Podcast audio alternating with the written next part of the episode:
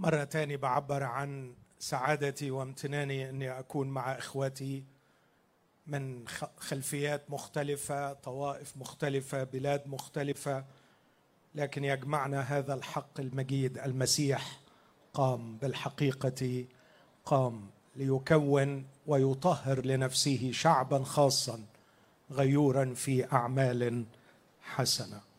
أشكر رب مرة أخرى لأجل أحبائي اللي تعبوا في أعداد وترتيب هذه الفرصة. وأشكر رب لأجل الموضوع اللي شغلني إن إحنا نتكلم فيه وأرجو أن الرب يعطيني النعمة والحكمة لكي أوصل ما وضعه الرب على قلبي. هستأذنكم نقف وإحنا بنسمع مرة تاني أجزاء من إنجيل لوقا. إنجيل لوقا هقرأ مرة تاني جزء من القصة اللي قريناها امبارح عن هذا الصبي المسكين. في عدد واحد وأربعين يقول الرب يسوع فأجاب يسوع وقال يوجه كلامه كما فهمنا إلى إسرائيل كشعب. فيقول أيها الجيل غير المؤمن والملتوي إلى متى أكون معكم وأحتملكم؟ ثم يقول للرجل قدم ابنك إلى هنا. وبينما هو آت مزقه الشيطان وصرعه. فانتهر يسوع الروح النجس وشفى الصبي وسلمه إلى أبيه. فبهت الجميع من عظمة الله. أرى كمان من نفس الإنجيل أصحاح 8 عدد 21 وصاروا إلى كورة الجدريين التي هي مقابل الجليل. ولما خرج إلى الأرض استقبله رجل من المدينة كان فيه شياطين منذ زمان طويل وكان لا يلبس ثوبا ولا يقيم في بيت بل في القبور. فلما رأى يسوع صرخ وخر له وقال بصوت عظيم ما لي ولك يا يسوع ابن الله العلي؟ أطلب منك أن لا تعذبني لأنه أمر الروح النجس أن يخرج من الإنسان لأنه منذ زمان كثير كان يخطفه. وقد ربط بسلاسل وقيود محروسا وكان يقطع الربط ويساق من الشيطان إلى البراري. فسأله يسوع قائلا ما اسمك؟ فقال لجئون لأن شياطين كثيرة دخلت فيه. ثم عدد أربعين. ولما رجع يسوع قبله الجمع لأنهم كانوا جميعهم ينتظرونه وإذ رجل اسمه ييروس قد جاء وكان رئيس المجمع فوقع عند قدمي يسوع وطلب إليه أن يدخل بيته. لأنه كان له بنت وحيدة. لها نحو اثنتي عشرة سنة وكانت في حال الموت. ففيما هو منطلق زحمه الجموع. وامرأة بنسف دم منذ اثنتي عشرة سنة وقد أنفقت كل معيشتها للأطباء ولم تقدر أن تشفى من أحد جاءت من ورائه ولمست هدب ثوبه. ففي الحال وقف نزف دمها فقال يسوع من الذي لمسني؟ وإذ كان الجميع ينكرون قال بطرس والذين معه يا معلم الجموع يضيقون عليك ويزحمونك وتقول من الذي لمسني؟ فقال يسوع قد لمسني واحد لأني علمت أن قوة قد خرجت مني. فلما رأت المرأة أنها لم تختفي جاءت مرتعدة وخرت له وأخبرته قدام جميع الشعب لأي سبب لمسته وكيف برئت في الحال. فقال لها ثقي يا ابنة إيمانك قد شفاك اذهبي بسلام. وبينما هو يتكلم جاء واحد من دار رئيس المجمع قائلا له قد ماتت ابنتك لا تتعب المعلم. فسمع يسوع وأجابه قائلا لا تخف آمن فقط فهي تشفى. فلما جاء إلى البيت لم يدع أحد أن يدخل إلا بطرس ويعقوب ويوحنا وأبا الصبية وأمها. وكان الجميع يبكون عليها ويلطمون فقال لا تبكوا لم تمت لكنها نائمة. فضحكوا عليه عارفين أنها ماتت. فأخرج الجميع خارجا وأمسك بيدها ونادى قائلا يا صبية قومي. فرجعت روحها وقامت في الحال. فأمر أن تعطى لتأكل. فبهت والداها فأوصاهما أن لا يقول لأحد عما كان استكمل في أصحاح تسعة. ودعا تلاميذه الاثني عشر وأعطاهم قوة وسلطانا على جميع الشياطين وشفاء أمراض وأرسلهم ليكرزوا بملكوت الله ويشفوا المرضى. آمين. هذه هي كلمة الرب.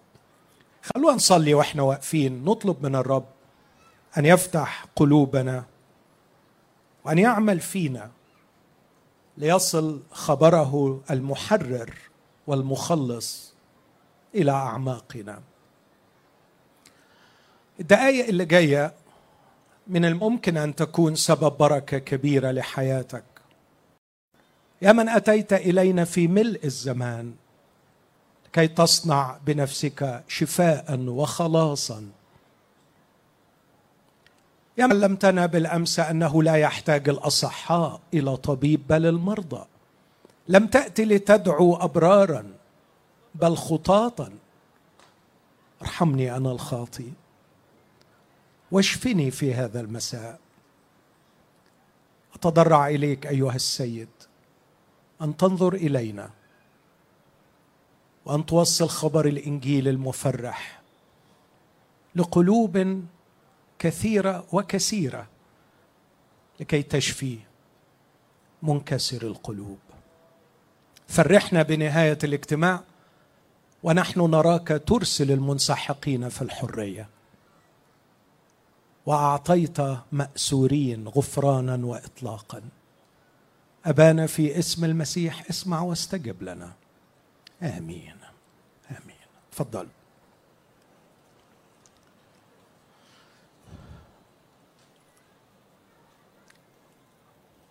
واحدة من الأفكار اللي بحب دايما أشارك بيها أحبائي ولا سيما الشباب عن الكتاب المقدس. بقول لهم أن الكتاب المقدس لم يكتب لنا لكن كتب من أجلنا. وأعتقد إن دي نقطة مهمة قوي علشان نقدر نفهم الكتاب صح علينا أن نسأل لمن كتب هذا النص. وما الذي كان يقصده كاتب النص لهؤلاء الناس الذين أرسل إليهم هذا النص؟ وعندما نقرأ ما كتبه الروح القدس لشعب إسرائيل لمملكة يهوذا عندما نقرأ ما كتبه لكورنثوس أو لغلطيا أو لفيليبي نعلم أنه لم يكتب لنا لم يوجه لنا. لكن نعلم علم اليقين أن كل ما سبق وكتب كتب من أجلنا من أجل تعليمنا. هذا الفكر يساعدنا على قراءة الكتاب بشكل صحيح. فيجعلنا نهتم مثلا بالخلفية الفكرية التاريخية التي كان يعيش فيها ويعيش بها مستقبل هذا النص. الذي كتبه الروح القدس لهؤلاء الناس. وعشان كده مهم قوي أحبائي أن نتساءل ونحن نقرأ العهد الجديد عن الخلفية الروحية الفكرية الدينية التي كانت تشكل عقل مستقبلي كتابات الأناجيل الأربعة أو الرسائل فيما بعد. ما هي الخلفية الروحية والدينية؟ التي صاغت عقل هؤلاء الناس الذين كتب إليهم متى ومرقس ولوقا ويوحنا. مش وقته في عظتي في هذا المساء وحديثي إني أشرح الكثير عن هذا الأمر لكن أحب أشير إلى كنز عظيم أنعم به الرب علينا كبشر سنة 1947 عندما اكتشفت مخطوطات البحر الميت مخطوطات وادي قمران. كنز كبير من المخطوطات والكتب الكثيرة جدا منها نسخة كاملة مكررة من العهد القديم وكتابات أخرى كثيرة. لما نقراها بتدقيق وأشجعكم على قراءتها موجودة أونلاين للي يحب يقرأ. أشجعكم على قراءتها. هتلاقوا فيها أصفار كثيره غير موحى بها. هقول تاني غير موحى بها. لكنها نافعة في قراءتها. لأنه لما نقراها نقدر نفهم أشياء كثيره قوي كتبها كتاب العهد الجديد تاثرا بهذه الثقافة التي صاغت عقولهم. في حديثنا اليومية نتحدث دون أن نركز ما هي العبارات التي نستعملها لنوصل أفكارنا أحدنا للآخر. لكن إذا حللنا العبارات نكتشف إن إحنا متأثرين بشدة بالثقافة التي نشأنا فيها. فالثقافة كونت عقولنا وكونت مخزوننا اللفظي الذي نستعمله في التواصل أحدنا مع الآخر. هكذا مش بس مستقبلي نص العهد الجديد. لكن أيضا كتاب النص أنفسهم كانوا متأثرين بشدة بتلك الكتابات الوفيرة الثرية التي كانت تشكل عقل هؤلاء الناس في القرن الثاني قبل الميلاد والأول قبل الميلاد والقرن الميلادي الأول الذي كتب فيه العهد الجديد. من ضمن هذه الكتب الكثيرة كتاب في الابوكريفه اسمه سفر أخنوخ وهو كتاب غير موحى به لكن اقتبس منه في العهد الجديد. اقتبس منه بطرس واقتبس منه يهوذا. عندما اقتبسوا بالنص هذه العبارة تنبأ عن هؤلاء أخنوخ السابع من آدم. هو ذا قد جاء الرب في ربوات قدسيه ليصنع دينونة على الجميع ثم يستكمل هذا النص إلى آخره. لكن مش بس بطرس ويهوذا اقتبسوا منه حرفيا وده على فكرة مش غريب أن يقتبس من سفر غير موحى به لأنه بولس اقتبس من شعر يوناني في أعمال 17 وفي تيتوس واحد. لكن أيضا تأثروا بفكر موجود فيه. لا نقرأ عنه تصريحا في بقية اسفار العهد القديم أو العهد الجديد. عندما يقول بطرس ويؤكد يهوذا والملائكة الذين أخطأوا ولم يحفظوا رياستهم بل تركوا مسكنهم حفظهم بقيود أبدية تحت الظلام. والحقيقة لما نرجع لهذا السفر سفر أخنوخ نجد أنه من أصحاح ستة لأصحاح 16 منه يحكي بوفرة وبغزارة عن قصة الملائكة التي سقطت وعن الأرواح الشريرة التي تسيطر على العالم والتي تسود على الأرض في بقاع مختلفة.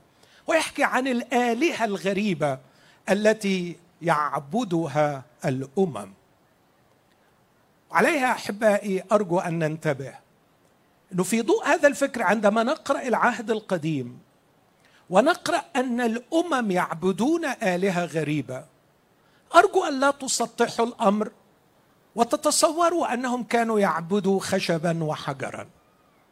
كانوا نعم ينحنون للخشب والحجر لكن هذا الخشب وهذا الحجر يمثل كائنات روحية ساقطة.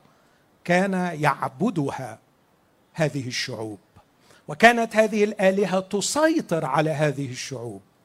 وكانت آلهة شريرة تستغل هذه الشعوب وتسحقها وكان همها الأول وعملها الأكبر أن تحجب عن هذه الشعوب معرفة الله الحي الحقيقي.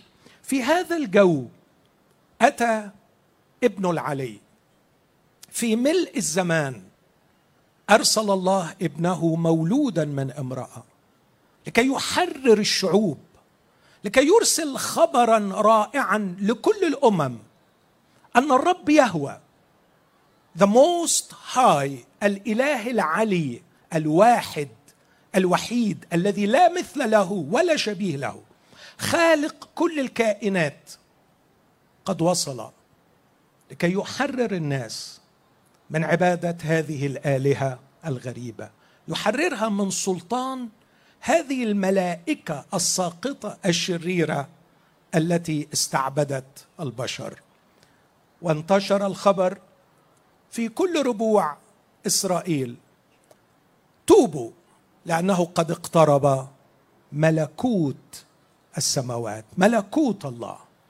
ما المقصود بأنه قد اقترب ملكوت الله؟ هنا تصحيح ثاني لابد منه. لا يتكلم عن اقتراب زمني لكن يتكلم عن اقتراب جغرافي اقتراب حرفي.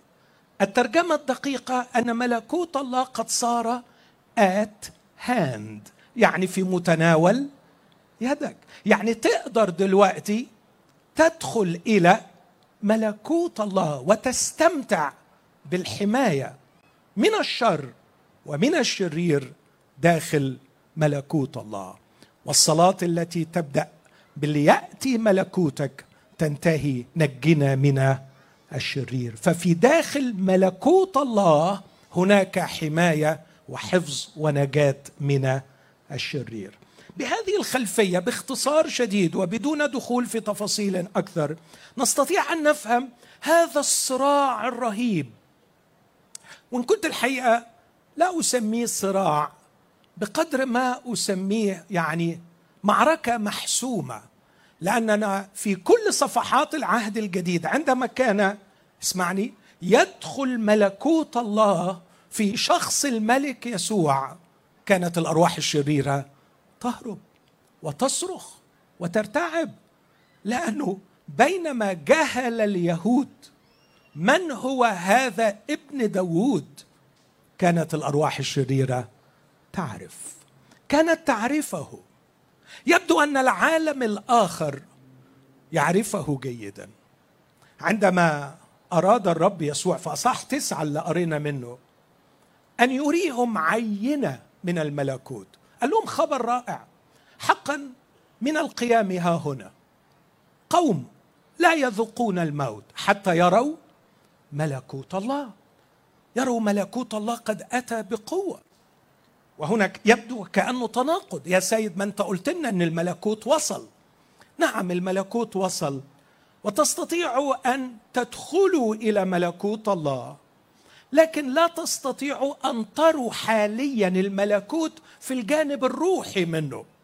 لأنكم لم تزالوا في هذا الجسد.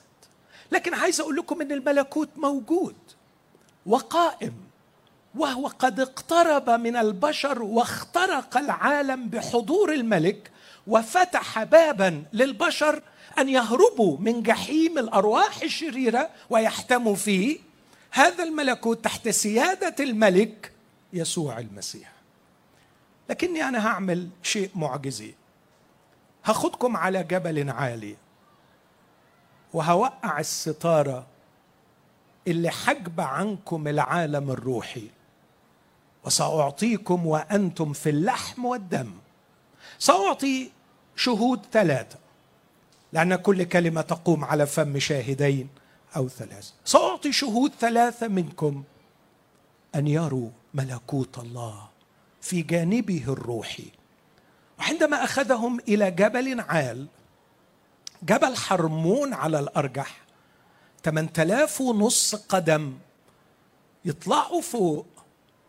رأوا مجده ورأوا منظر الملك في العالم الروحي. لكن أعتقد أنكم فاكرين رأوا أيضا موسى وإيليا اللذان ظهرا بمجد وكان يتكلمان معه عن عن خروجه عن الخروج. وكأنه موسى يقول له لقد قمت بخروج وكأنه مجرد يعني سكتش صغير. إن الخروج الذي قدته أنا كان مجرد بروفا صغير ضئيل للخروج العظيم الذي ستتممه أنت في أورشليم. لقد خرجت أنا بهذا الشعب من تحت نير فرعون لكنك ستخرج بالشعوب من تحت نير الشيطان. ستستطيع أن تعبر بهذه الشعوب. ليس بحر سوف لكن ستعبر بهم بحر الهلاك وتنقلهم من دائرة الظلمه إلى دائرة النور من دائرة الموت إلى دائرة الحياة. تستطيع أنت ما لا أستطيع أنا عليه ولا يستطيع ايليا أن يفعله. كان ايليا ربما وهو يتكلم عن هذا الخروج. يقول أيضا ليسوع لن انسى خبرتي على جبل الكرمل. عندما هتف جميع الشعب الرب هو الله ورفضوا عبادة البعل. لكن كان خروجي مؤقتا. كان الخروج الذي أحدثته من تحت عبادة البعل إلى عبادة يهوه خروج مؤقت. فبعد قليل عادوا مرة أخرى للبعل وعبادته. لكن خروجك يا يسوع المسيح الذي أنت مزمع أن تكمله في أورشليم خروج أبدي. لن يكون بعده عودة لسلطان الشر على من تخرجهم من تحت سلطان إبليس. يقول عنه كاتب العبرانيين دخل بدم نفسه إلى الأقداس فوجد فداء ابديا. لقد كان خروج موسى محصورا في شعب كان خروجا ضئيلا ضعيفا بالمقابلة مع الخروج الذي يعمله يسوع لجميع الشعوب. وهو ينشر الخبر لكل الأمم كرزوا للخليقة كلها اذهبوا إلى العالم أجمع كرزوا في كل مكان وقولوا إن آلهة الشعوب اسمعوني أحبائي قد تم خلعها. جرد الرياسات والسلاطين أشهرهم جهارا. لم يعد لآلهة الشعوب حق في السيطرة على البشر.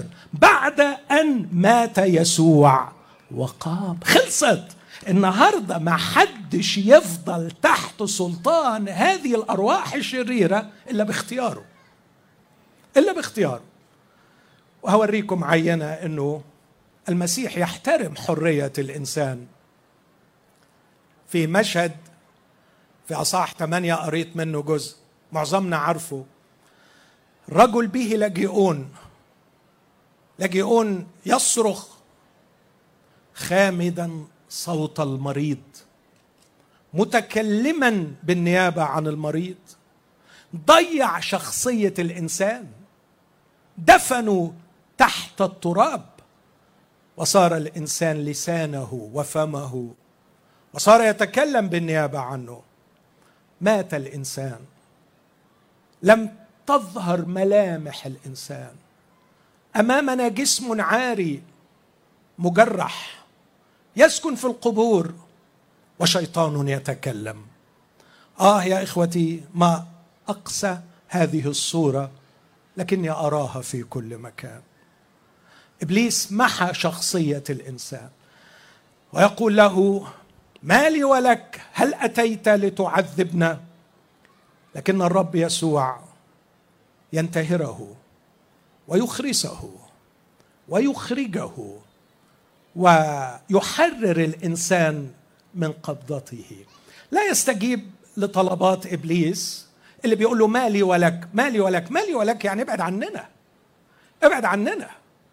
لكن يسوع يقول له أبعد عنك؟ بأي حق جاي تمتلك حبيبي خلقتي صنعة يدي صنعته لكي يكون ممثلي يحمل حضوري ويفعل مشيئتي في الأرض. خلقته على شبهي ويحمل صورتي ليكون مكللا بالمجد والكرامة. فأذللته أيها الشرير. مالي ولك؟ لا لي ونص فيك. أنا جاي لكي أحرر من يدك هذا الكائن المحبوب. وبعد لحظات رأيناه لابسا جالسا عاقلا. ثم كارزا. في كل مكان كم صنع الله به ورحم. هذا هو خلاص هذا هو شفاء المسيح. لكن بعدها بلحظات لو تفتكروا معايا جاء أهل هذه الكورة بسبب خسارة الخنازير وطلبوا من يسوع أن يمضي عن تخومهم فاستجاب لهم وتركهم للشياطين. ما أريد أن اقوله أنه الآن بعد موت وقيامه المسيح ليس لإله شرير ليس لروح شرير سلطان على إنسان إلا إذا أراد الإنسان هذا السلطان. أمين؟ أسمع أمين؟ لا دي أمين تعبانة قوي ليس لروح شرير سلطان على إنسان إلا إذا اختار هذا الإنسان. أمين؟ أمين. أمين. من حقك تتحرر. من حقك تشفى. المسيح لم يدفع ثمنا رخيصا لكي يحررك لكي يرجع إليك إنسانيتك لكي تعود لابسا جالسا عاقلا حاملا للحضور الإلهي جالسا عند قدمي يسوع كتلميذ وكارز بيسوع كمبشر. المسيح يعرض عليك هذا وقد دفع الكثير لكنه لن يفرض عليك هذا لن يملي عليك هذا. أرجع تاني وأقول عندما نرى هذا مش حابب تاني أسميه الصراع لأنها كانت تهرب من امامه لكن هذا الهيجان للأرواح الشريرة في سيطرتها على البشر نقدر إذا درسنا كتابات ما بين العهدين ولا سيما مخطوطات البحر الميت ولا سيما سفر أخنوخ واليوبيلات وغيرها. نقدر نفهم إيه اللي كان بيجري في أرض كنعان في فلسطين في ذلك الوقت. لكن أختم الجزء ده بفكرة. لماذا اختار الرب جبل حرمون لكي يعلن عليه مجده؟ ولكي يظهر لتلاميذه قوة ملكوته لأنه طبقا لهذا السفر كانت قمة هذا الجبل. هي أول مكان على سطح الأرض اجتمعت عليه هذه الأرواح الشريرة لكي ما تفسد البشر وتدمرهم. وكأن المسيح يعقد اجتماع الملكوت الأول في عقر دارهم. إنه يريد أن يوصل رسالة لكل الأرواح الشريرة. أني الأقوى. الذي أتيت لكي أحرر البشر منكم. هذه رسالة الإنجيل يا إخوتي الأحباء. وعشان كده أول ما نزل من الجبل ولم تكن عظمته لم تزل بادية أرهب الروح الشرير وشفى الصبي وسلمه إلى أبيه. قولوا معايا العبارة دي من فضلكم. شفى الصبي وسلمه إلى أبيه. شفى الصبي وسلمه إلى أبيه. لقد نزل من جبل التجلي بكل الهيبة والماجستي لكي ما يشفي الصبي ويسلمه إلى أبيه. واليوم يسوع المسيح لم يزل بهذه الهيبة إذ أقامه من الأموات وأجلسه عن يمينه في السماويات. السماويات يعني العالم الروحي فوق فوق فوق كل رياسه وسيادة. دي مش مجرد كده كلام وبس. دي كل الرتب التي اجتمعت وتجتمع لإفساد الإنسان. فوق كل رياسه وسيادة وقوة وسلطان واسم يسمى وأخضع كل شيء تحت قدميه. وقال له اجلس عن يميني. حتى أضع اعدائك مين اعداؤه المسيح ليس له أعداء من البشر أحباؤه اللي جاء ومات من أجلهم. لكن هذه القوى الشريرة أعداؤه. حتى أضع اعدائك موطئا لقدميك. إخوتي ممكن حد يعني بعد هذه المقدمة امبارح وبعد هذا الحديث يقول لي مالك مشغول قوي بالأرواح الشريرة؟ وليه بتتكلم عن سلطان يسوع علشان العبارة والفكرة اللي قلتها امبارح. قلت وكرر بدون تشخيص صحيح لا يمكن أن يكون هناك علاج صحيح. والعلاج الصحيح مهما كان رائعا ومتاحا ومجانيا لن تتعاطاه في غياب التشخيص الصحيح ممكن العلاج يبقى جنبك. وببلاش ومتوفر متاح وفعال وأكيد مفعول ومضمون. لكنك عمرك ما تمد إيدك وتاخده لأنك مشخص روحك تشخيص غلط. ويمكن لو عندي رسالة من الثلاث أيام دول أشتاق أقول يا رب انعم علي وساعد إخوتي أن يكون عندنا تشخيص صحيح. أمين؟ تشخيص صحيح. من دلوقتي ولغايه بكرة مش هعمل حاجة غير إني أقول إيه التشخيص الصحيح؟ إيه هو التشخيص الصحيح؟ خلوني كده أقوله في بعض الأفكار السريعة. اولا علينا يعني لما بفكر كطبيب بيجي لي مريض أقعد أقلب يمين وشمال وتحت وفوق علشان أفهم إيه المشكلة. إيه المشكلة؟ هو بيقول كذا هو بيفكر كذا هو عمل كذا هو التاريخ بتاعه كذا. هو أهله بيقولوا كذا ومن مجموع هذه المعلومات أحاول أن أصل إلى التشخيص. لو طبقت الكلام ده وقلت هو البشر اللي بشوفهم وبتعامل معاهم وبقرأ عنهم وفي ضوء رواية الإنجيل ما هي مشكلة الإنسان؟ ما هي مشكلة الإنسان؟ ممكن حد يقول لي ما فيش مشكلة. مبروك عليك. فيش مشكلة خالص. يعني مبروك عليك. بس على فكرة أنت محتاج يعني يعني يعني مشكلتك أصعب الحقيقة. لو أنت بتقول ما فيش مشكلة. بس يتهيألي ربنا كرمنا اليومين دول ما حدش يقدر يقول ما فيش مشكلة. صح؟ صح ولا مش صح؟ يتهيألي كده يعني أي حد عنده عقل بنسبة نص في المية يعني كفاية قوي نص في المية علشان يقدر يقول لأ الحقيقة هو في في مشكلة في مشكلة. نعم في مشكلة. أكبر خطر إنك تفتح ودانك للتشخيصات الخاطئة. ويضحك عليك وتمشي في سكك غلط. تعرفوا أكثر حاجة تكسر قلب الطبيب من فترة بسيطة جدا جدا.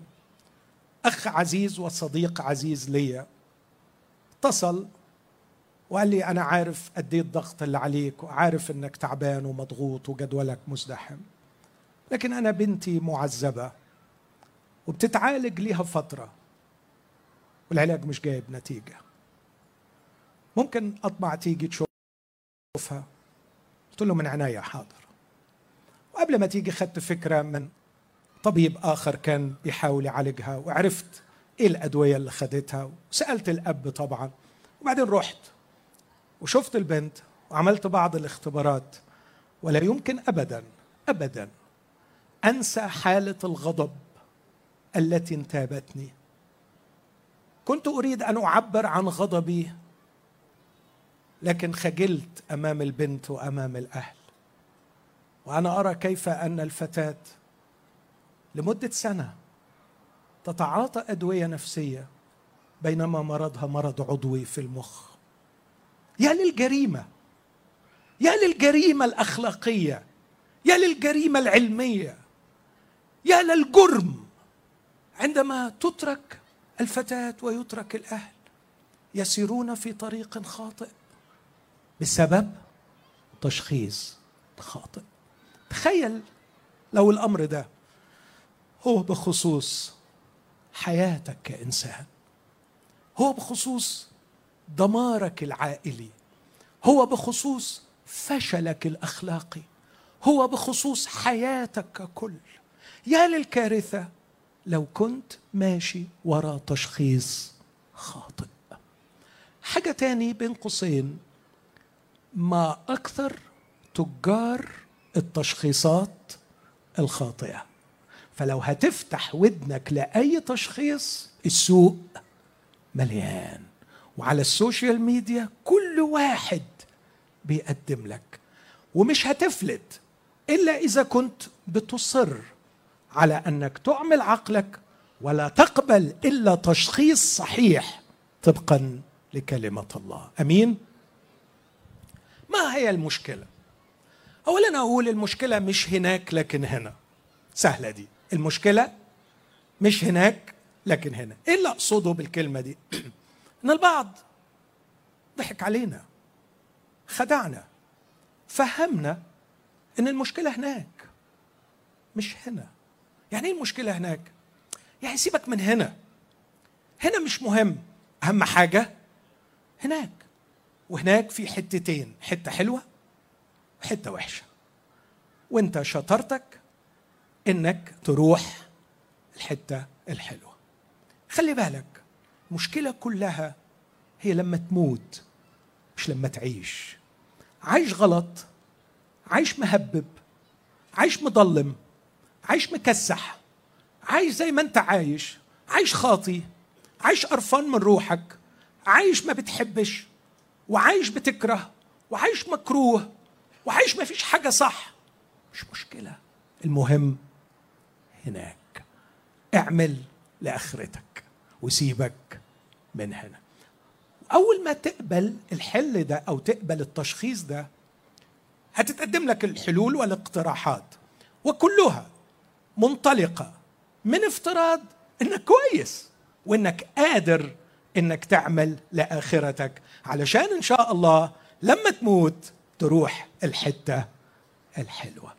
أعتقد إنه هذا التشخيص الذي يتجاهلني هنا ويسحبني فقط إلى هناك هو غير جدير بالاحترام وغير جدير بالتفكير. إني أريد أن أكون صحيحا هنا والآن. إني أريد أن أكون مشفيا سويا قويا جميلا هنا والآن. لا تخدعني لأني لا أعرف ما تتكلم عنه هناك. أعطني خلاصا هنا والآن. أمين؟ أمين؟ أعطني شفاء هنا والآن.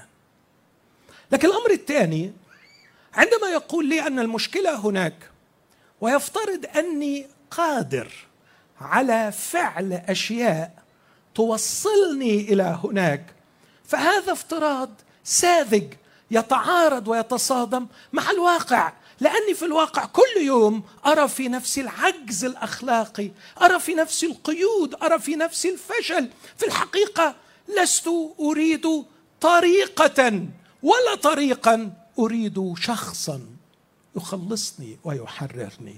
عبر عن هذه المأساة بولس الرسول في روميا سبعة وهو يقول الناموس مقدس الوصية عادلة وصالحة. إذا أتيت إلي بشريعة جميلة إلهية تقول لي افعل ولا تفعل. هذا شيء رائع.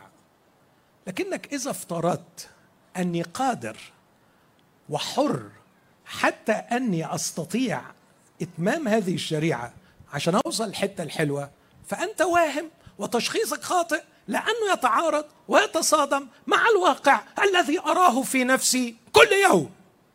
طب أنت شايف إيه يا بولس؟ قال لك أقول لك. الحقيقة أول ما جاءت الوصية. ورأيتها انبهرت بها أعجبت بها. الوصية صالحة مقدسة عندما تقول لا تشتهي على عيني وراسي كلام عدى العيب كلام إلهي. حلو جميل. نعم لا تشتهي. لكن عندما جاءت الوصية عاشت الخطية.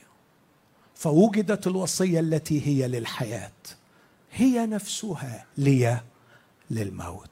لأني لست أفعل الصالح الذي اريده بل الشر الذي لست أريد إياه أفعل.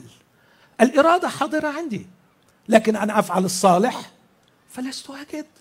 فالخطية وهي متخذة فرصة بالوصية أنشأت في كل شهوة فخدعتني وقتلتني فوجدت الوصية التي هي للحياة هي نفسها لي للموت. ويحي أنا الإنسان الشقي.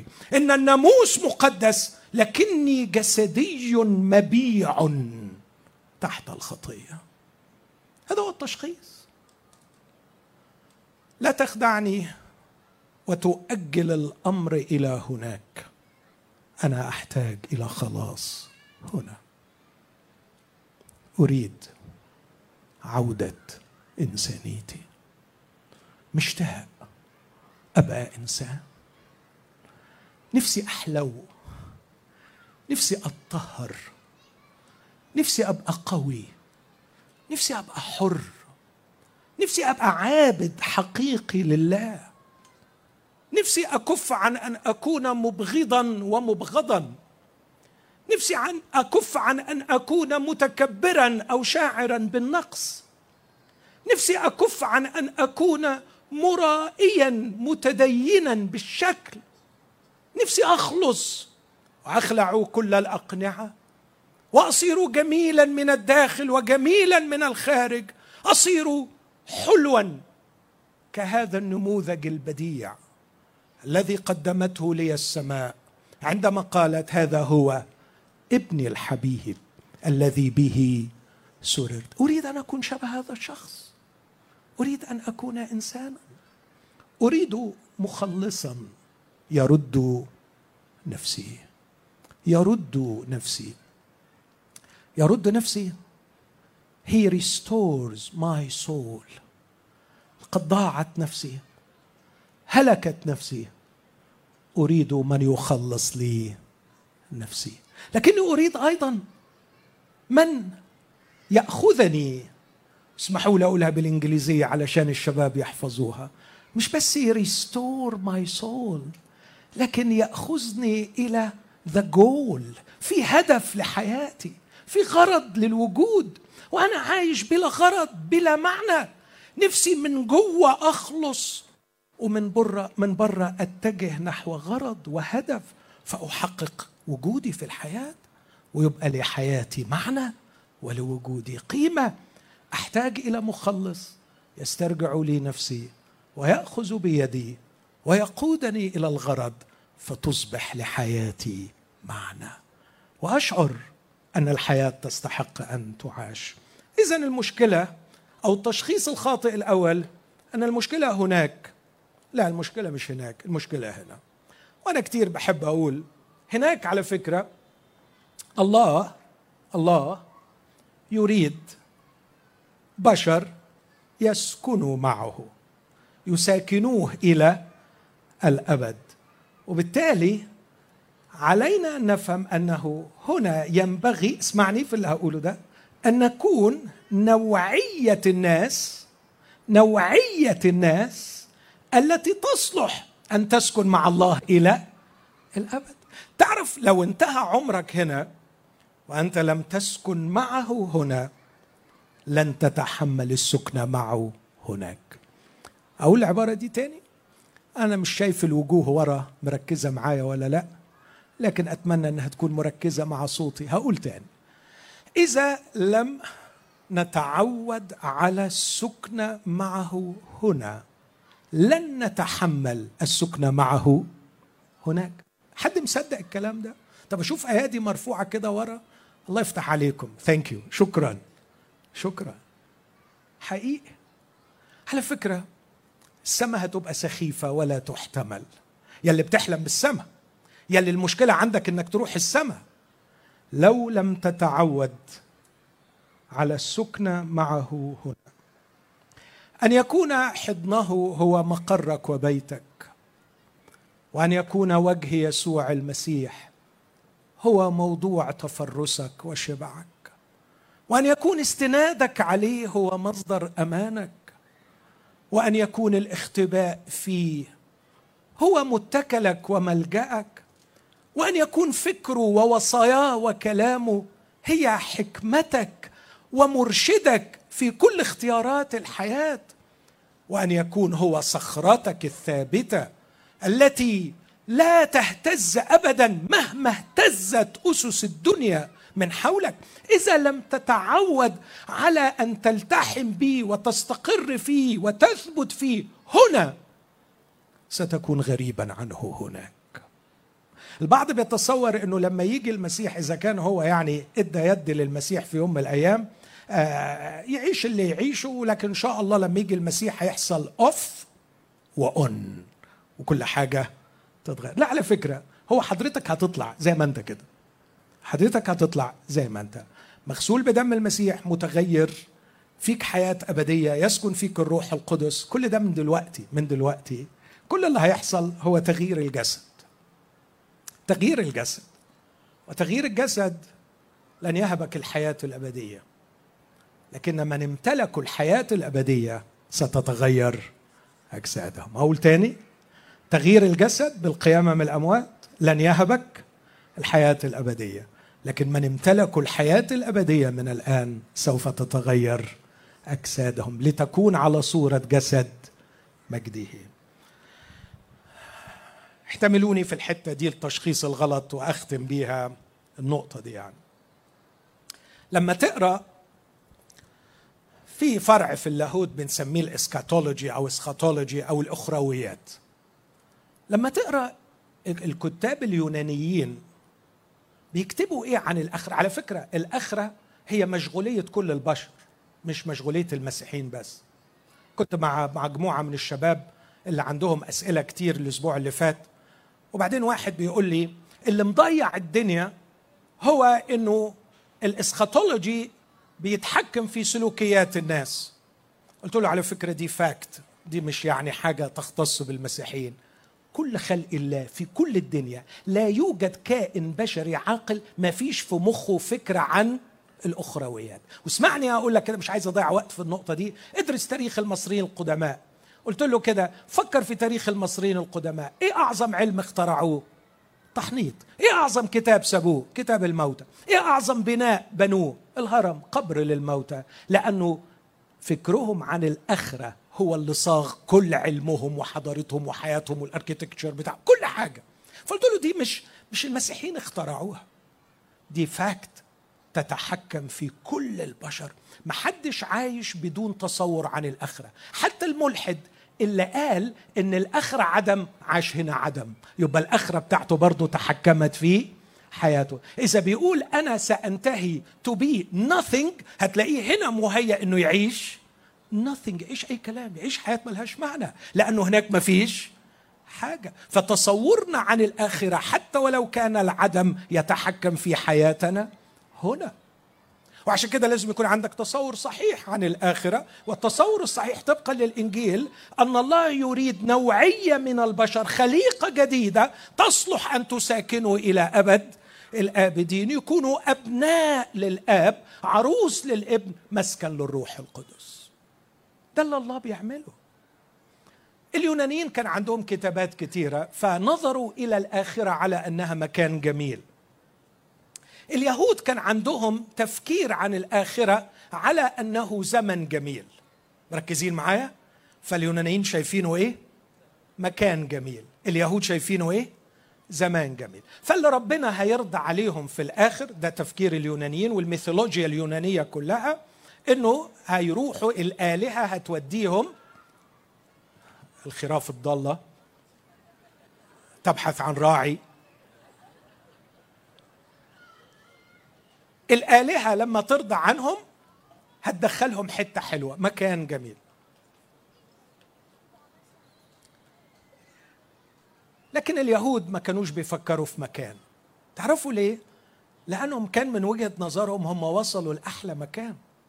أرض تفيض لبن وعسل والله يسكن فيها. الرب يسكن بيننا. إحنا مش محتاجين مكان. هم اللي محتاجين إيه يا يهود؟ قالوا محتاجين زمان. زمان مين؟ زمان المسيح. آه لو يجي المسيح ابن داود ويملك علينا سيجعل البرية بستانا ويجعل الحمل يسكن مع الذئب ويجعل الأسد يأكل تبن كالبقر يا سلام لو يجي المسيح. إذا كان اليونانيين ينتظرون مكانا واليهود ينتظرون زمانا. جه يسوع يقول على فكرة الأبدية السعيدة لا مكان ولا زمان لكن نوع إنسان. نوع إنسان. فكر في اللي بقوله ده. الأبدية السعيدة ليست مكان جميل وليست زمن جميل. الأبدية السعيدة إنسان جميل. خليني أعمل تيست صغير. هات أجمل مكان في الدنيا وسكن فيه ناس بتكره بعض. إيه رأيك؟ إيه رأيك؟ ده الناس يا أخي يقولوا الجنة من غير ناس ما تنداس. يعني الجنة لو فيها كده فراغ ما فيهاش ناس محدش يحب يقعد فيها. طب تخيل بقى لو فيها ناس بس الناس دي تكره بعض. تعمل إيه؟ لا تبقى جحيم. وما هو الجحيم إلا تجمع المبغضين تجمع الحاسدين. تجمع الممقوتين. هذا هو الجحيم. طب فكر في زمان. زمان حد كده يبقى بيسود بشكل عظيم بالعدل يحكم. زمان زمان المسيا زمان المسيا والناس وحشة. تعرف يعملوا إيه؟ يموتوا المسيا حصل ولا ما حصلش؟ طب كان جميل ولا مش جميل الملك كان عظيم ولا مش عظيم؟ عمل كل شيء حسنا. قدم نفسه لهم كالملك ولا لا؟ قدم نفسه كالملك. وديع منصور. تخيل دخل لهم راكب على على جحش عشان يقول مش بتاع حرب لكني سأمن وفي نفس الوقت في منتهى القوة الشياطين بتصرخ. بتهرب المرض بيهرب العواصف بتهدى السمك بيطلع الحيوانات كله بيطيع كله بيسمع. إيه العظمة دي؟ بس البشر وحشين. قتلوا المسيح. إخوتي مش ناقصنا مكان ولا ناقصنا زمان ناقصنا تغيير الإنسان. هذا هو التشخيص الصحيح. لسنا في احتياج إلى تغيير المكان بأن ننتقل إلى جنة ولسنا في احتياج إلى زمان أن يأتي علينا المسيا ليملك لكننا في احتياج إلى خلاص يغير نوع الإنسان من إنسان فاسد خاطي فاشل إلى إنسان مخلوق على صورة الله. يحمل حضور الله. هذا تعريفي للإنسان. أيقونة الله الحية الحاملة لحضوره والفاعلة لمشيئته في الأرض. التي تعيش معه هنا وتستكمل العيشه معه هناك. إذا المشكلة مش هناك. لكن البعض قال فعلا هي المشكلة مش هناك. لكن المشكلة هنا ده التشخيص الغلط الثاني. المشكلة هنا بس هي في الظروف من حولنا. هقول تاني المشكلة مش هناك. خلاص سيبك من حكاية هناك دي. هي المشكلة هنا. وهنا يبرز الإنجيل الاجتماعي. يا جماعة لو نادينا بالعدالة الاجتماعية ولو نادينا ببطانية لكل مواطن ولو قدرنا نكسي العريانين ونوكل الجعانين ونحل المشاكل الناس هتعيش في نعيم. إيه رأيكم في الحل ده؟ على فكرة أنا مع العدالة الاجتماعية أنا مع كل العطاء كل ده بس إنك تعتبر ده هو التشخيص الصحيح أنت كذاب. أنت كذاب. روح اسأل اللي بيشتغلوا في كل الهيئات الإغاثة. قول لهم إيه أكتر حاجة بتعانوا منها وأنتوا بتغيثوا التعبانين؟ يقول لك شر البني آدمين. شر البني آدمين. كم الفساد والرشوة والدمار وال... وال... وال... والسيطرة شيء مقزز. لا أقلل من دورهم. لست ابدا أقلل من دور العدالة الاجتماعية والاحتياج إليها. لكن إذا اعتبرت أن غياب العدالة الاجتماعية هو التشخيص هو التشخيص الصحيح لمشكلة الإنسان أنت بتضحك على الناس. فالنوع ده بيقول سيبك من هناك. أنتوا دوشتوا الناس بالسماء والنار. يا جماعة خلونا هنا والآن حلوا مشاكل الإنسان. اعملوا تعليم صحيح وصحة صحيحة وعدالة اجتماعية صحيحة. كل شيء سيكون على ما يرام. تشخيص خاطئ. تشخيص خاطئ. تذكر في كتاب طه حسين وفي مقدمة كتابه العظيم الأيام. يقول هذه الكلمات قامت حضارة ونادت بالعدالة الاجتماعية وضحت بالعدالة السياسية. وقامت حضارة أخرى نادت بالعدالة السياسية والديمقراطية وضحت بالعدالة الاجتماعية. وهذا تعيس وذاك أيضا تعيس. اسمع يقول ولم يزل البشر في انتظار نظام آخر يضمن السعادة للإنسان لكنهم لم يجدوا.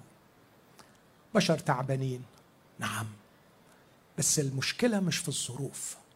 أمال فين المشكلة؟ مشكلة في قلب الإنسان.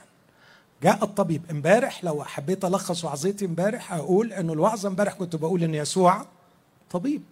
ولوقا الطبيب يكتب عن يسوع الطبيب.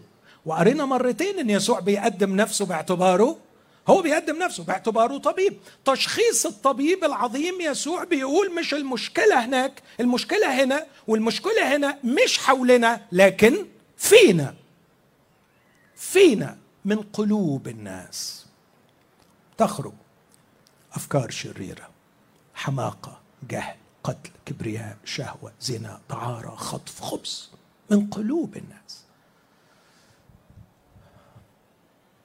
التاريخ سواء التاريخ المقدس أو التاريخ العادي. يرينا كيف أن الإنسان السوي يستطيع أن يعيش في أقصى ظروف رافع الرأس. والتاريخ أيضا يؤكد لنا أن الإنسان المشوه يعيش في أفضل ظروف ليس فقط منكس الرأس لكن يفسد الظروف. ولد رحبعام وقبل رحبعام ولد سليمان وفي فمه ملعقه ذهب. وامتلك مملكة عظيمة أسسها أبوه العظيم داود فماذا فعل سليمان بالمملكة؟ سلمها خراب. بعدما مات سليمان اسمعوا ماذا يقول أو الشعب عن ملكه. راحوا الرحبعام وقالوا له أبوك ثقل نيرنا فخفف. رد عليهم ابنه قال لهم أبويا أدبكم بالصياط وأنا أؤدبكم بالعقارب. إن خنصري أغلص من متني أبي. بص الافتراء. بص الافتراء. سولشي نتزن اسمع الاسم ده ودور عليه. سولشي نتزن أديب روسي حصل على جائزة نوبل. حبس وسجن في المعتقلات السوفيتية بسبب فكره وروعة ورقي أدبه الذي كتبه قال هذا الرجل هذه العبارة اسمعوني أحبائي وأرجوكم اللي ورا طمنوني أنكم مركزين معايا. قال سولشي نتزن لو كان الشر في البشر يمكن حصره في منطقة جغرافية لكان الأمر سهلا. لكنا حطمنا هذه المنطقة وأبدناها واسترحنا من الشر. لكن اسمعوا يقول سولشينيتزن لكن الشر اكتشفنا أنه يمر في خط في المنتصف تماما في قلب كل بشر.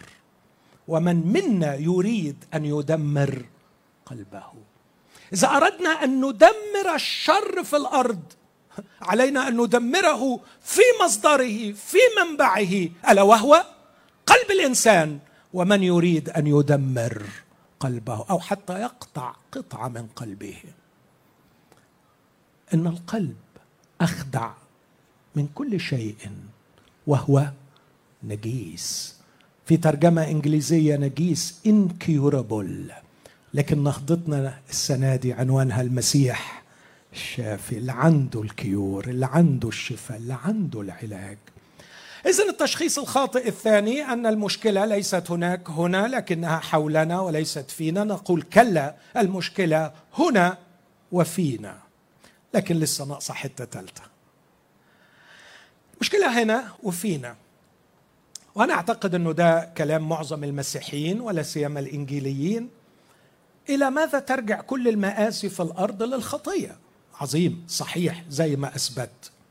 لكن أريد أن أضيف يا أحبائي أن المشكلة هنا وفينا وعلينا. شكرا. أقول تاني المشكلة هنا وفينا وعلينا. إحنا مش بس عندنا مشكلة هنا فينا لكن عندنا عدو عدو مسيطر علينا.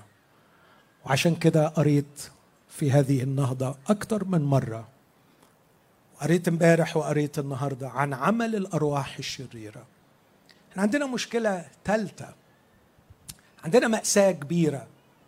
إنه يوجد في العالم آلهة شريرة كائنات قوية. كان اسمهم قبل ما يقعوا The Divine Council مجلس الله. كانوا حول العرش. وولاهم الله على الشعوب بسبب رفض الشعوب لله. لكنهم للأسف بعد أن تولوا أمر الشعوب سقطوا وفسدوا. وقريت كلام الله ليهم امبارح في مزمور 82 وهم بعد أن قال لهم اقضوا للذليل ولليتيم وانصفوا المسكين لكنهم للأسف استعبدوا الشعوب للذاتهم. وجعلوا الشعوب يعبدونهم وصاروا آلهة للناس والناس غلابة مش قادرة عليهم. بقى عندنا مشكلة فينا ومشكلة علينا. فينا الخطية وعلينا إبليس. إبليس أقدم من الجماعة دول. ما هي عصابة كبيرة يعني بالمناسبة. إبليس أقدم. بس إبليس باعتباره رتبة عالية جدا. سمي رب الموت. هو الملك في دائرة الموت. هو الذي له سلطان الموت. وكل اللي سقط بعد كده دخل تحت سيادته لأنه بقي من دائرة الموت. وده الأدب اللي كان بيشكل عقول كتبه العهد الجديد إنه في دايرتين في العالم الروحي الموت الظلمة البغضة ودايره تاني دايره الحياة والنور والمحبة.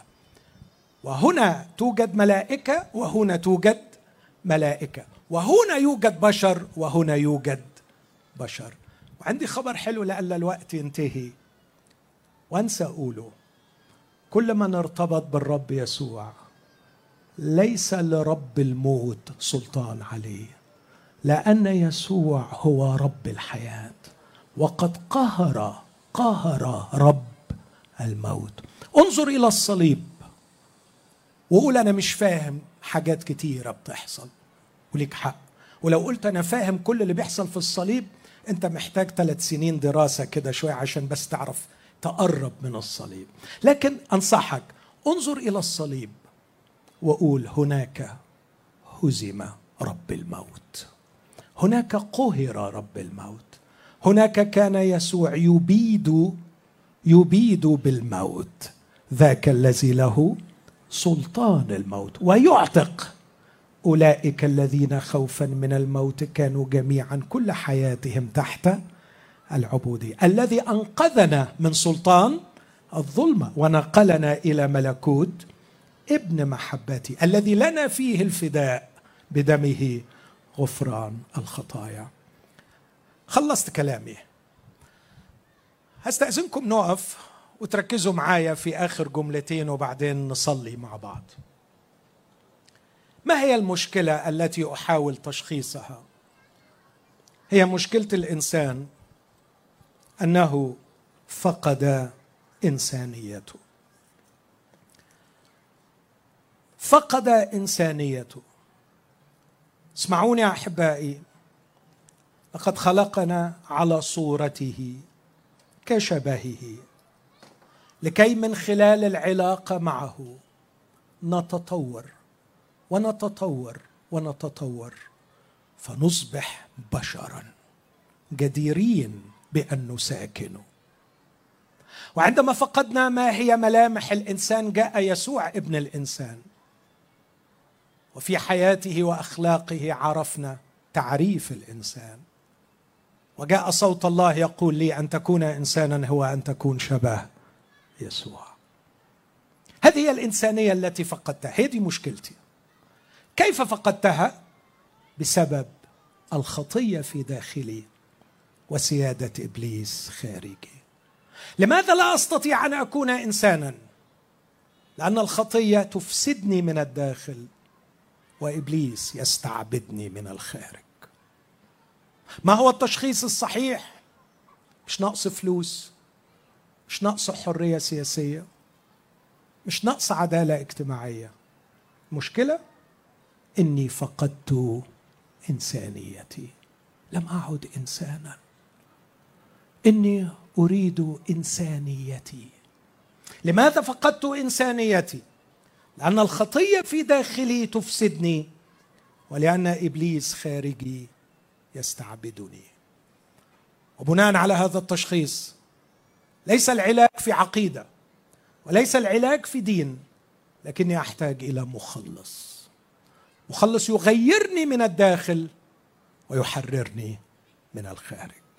أحتاج إلى ابن الإنسان يجعلني على صورته إنسان. احتاجوا إلى ابن الله يقهر الأرواح الشريرة لأنه أقوى منها. أنا لست أقوى من الأرواح الشريرة لكن ابن الله أقوى. ما لنا ولك يا يسوع يا ابن الله العلي. متابعين معايا؟ عايزكم تقولوا تاني معايا في ذهنك كده وردد عشان هم دول الكلمتين اللي ربنا فتح بيهم عليا وعايزك تروح بيهم. ما هي مشكلتي؟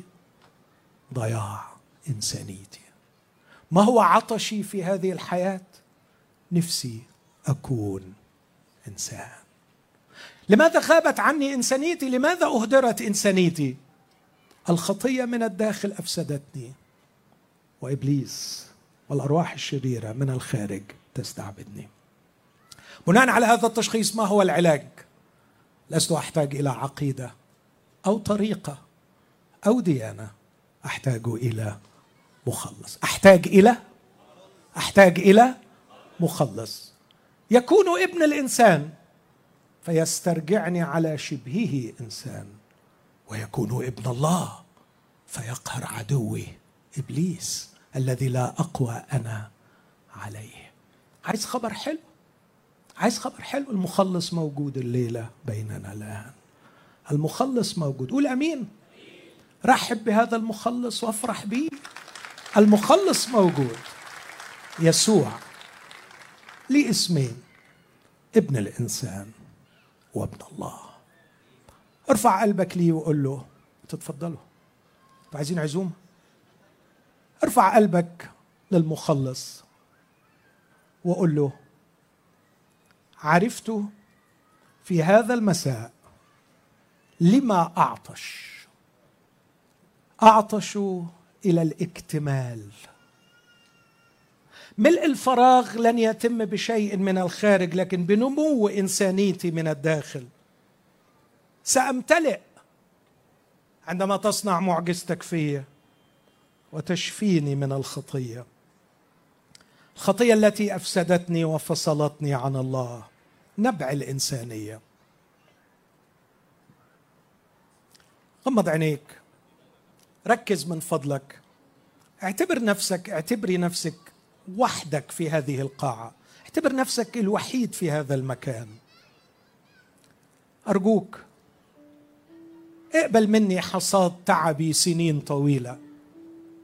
وأنا بقول لك إن المشكلة هي إنك عطشان أن تكون إنسان. عطشك الحقيقي هو استرجاع إنسانيتك. عطشك الحقيقي هو أن تعرف الغرض في الحياة. المخلص يصلحك من الداخل ويقودك في رحلة الحياة للغرض من الخارج. مش هيقودك إلى أمريكا أو كندا أو أستراليا يقودك لنفسك. أنت اللي ناقصك مش بلد أنت ناقصك نفسك. وماذا ينتفع الإنسان لو ربح العالم كله وخسر نفسه. لكننا لسنا من الارتداد للهلاك بل من الإيمان لاقتناء النفس. الليلة ليلة عودة نفسك إليك. ترجع إلى نفسك وترجع نفسك إليك. المخلص موجود. رحب به استقبله. قل له أفسح لك المجال لتدخل فتشفي من الداخل وتحرر من الخارج. أتوا وراء المجنون قد شفي شفي. فيسوع يعتبر التحرير شفاء. وقال يسوع للمرأة إيمانك قد شفاك. وتترجم خلصك. فيسوع يعتبر خلاص الروح شفاء. يسوع موجود. هللويا. المخلص حي. مات وقام. في أسمى مقام. كي يعطي الحياة. ويرسل البشارة. اسمع البشارة قبل ما نرنم. ها أنا أرسلك إلى الأمم. أعمال 26 لتفتح عيونهم. فيرجعوا من ظلمات إلى نور. ومن سلطان الشيطان إلى الله. لكي ينالوا بالإيمان بي غفران الخطايا ونصيبا مع المقدسين. مع المقدسين to be holy. تحل محل اللي وقعوا اللي كانوا في مقام وما قدروهوش. ترجع تبقى من القدوسيين. قدامه في المحبة.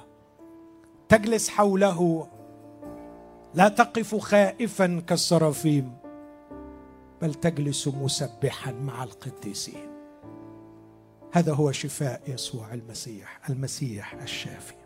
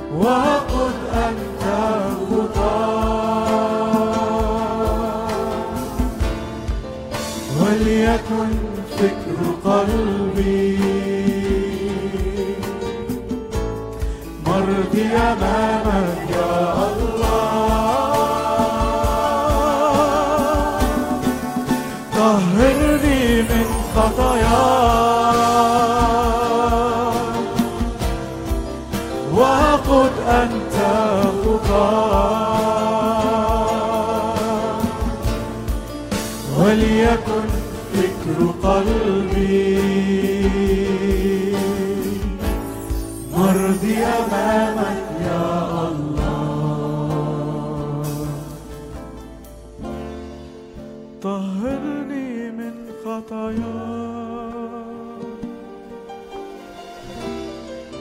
وقد أنت خطاي وليكن فكر قلبي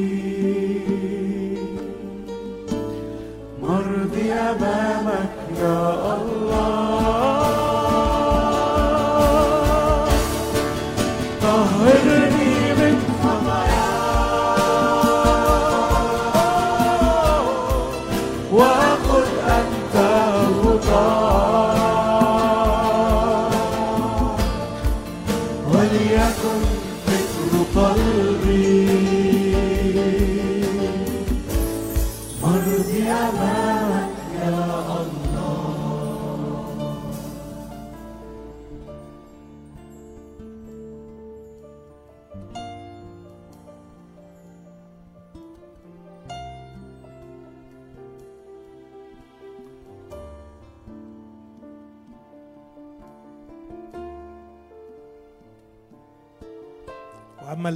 يدخل من الباب فهو راعي الخراف.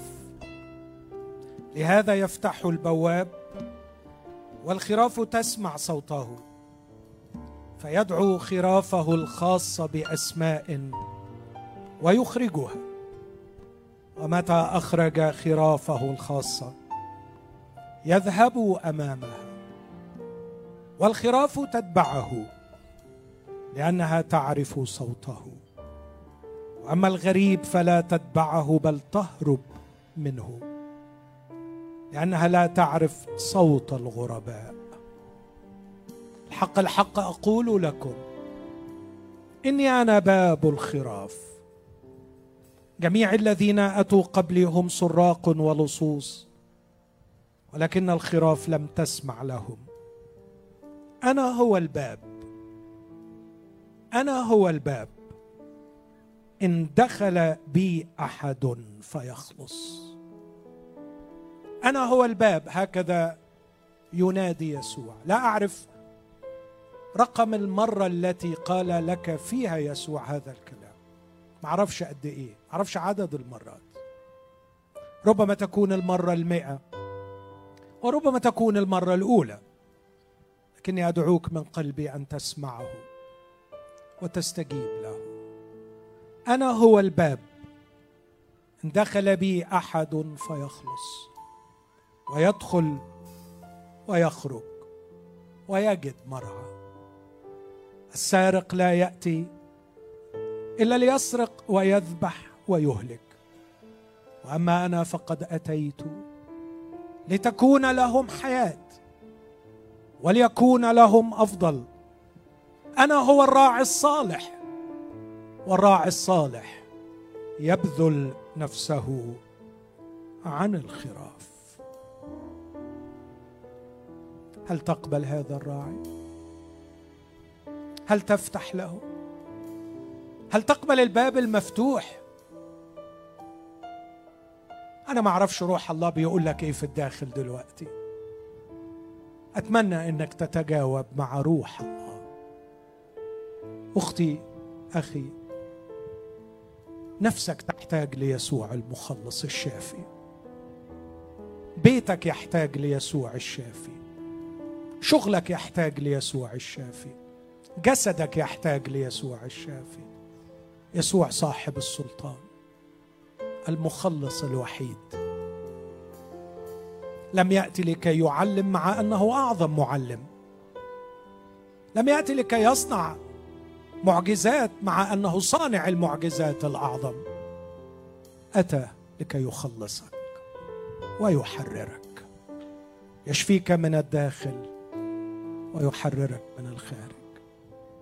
يسوع مخلصي. خلونا نهتف ونقول له مخلصي ذبحت خلونا وإحنا في أجواء الصليب في هذه الأيام. أفرح بهذا الحمل المذبوح الذي بجلدته شفيت.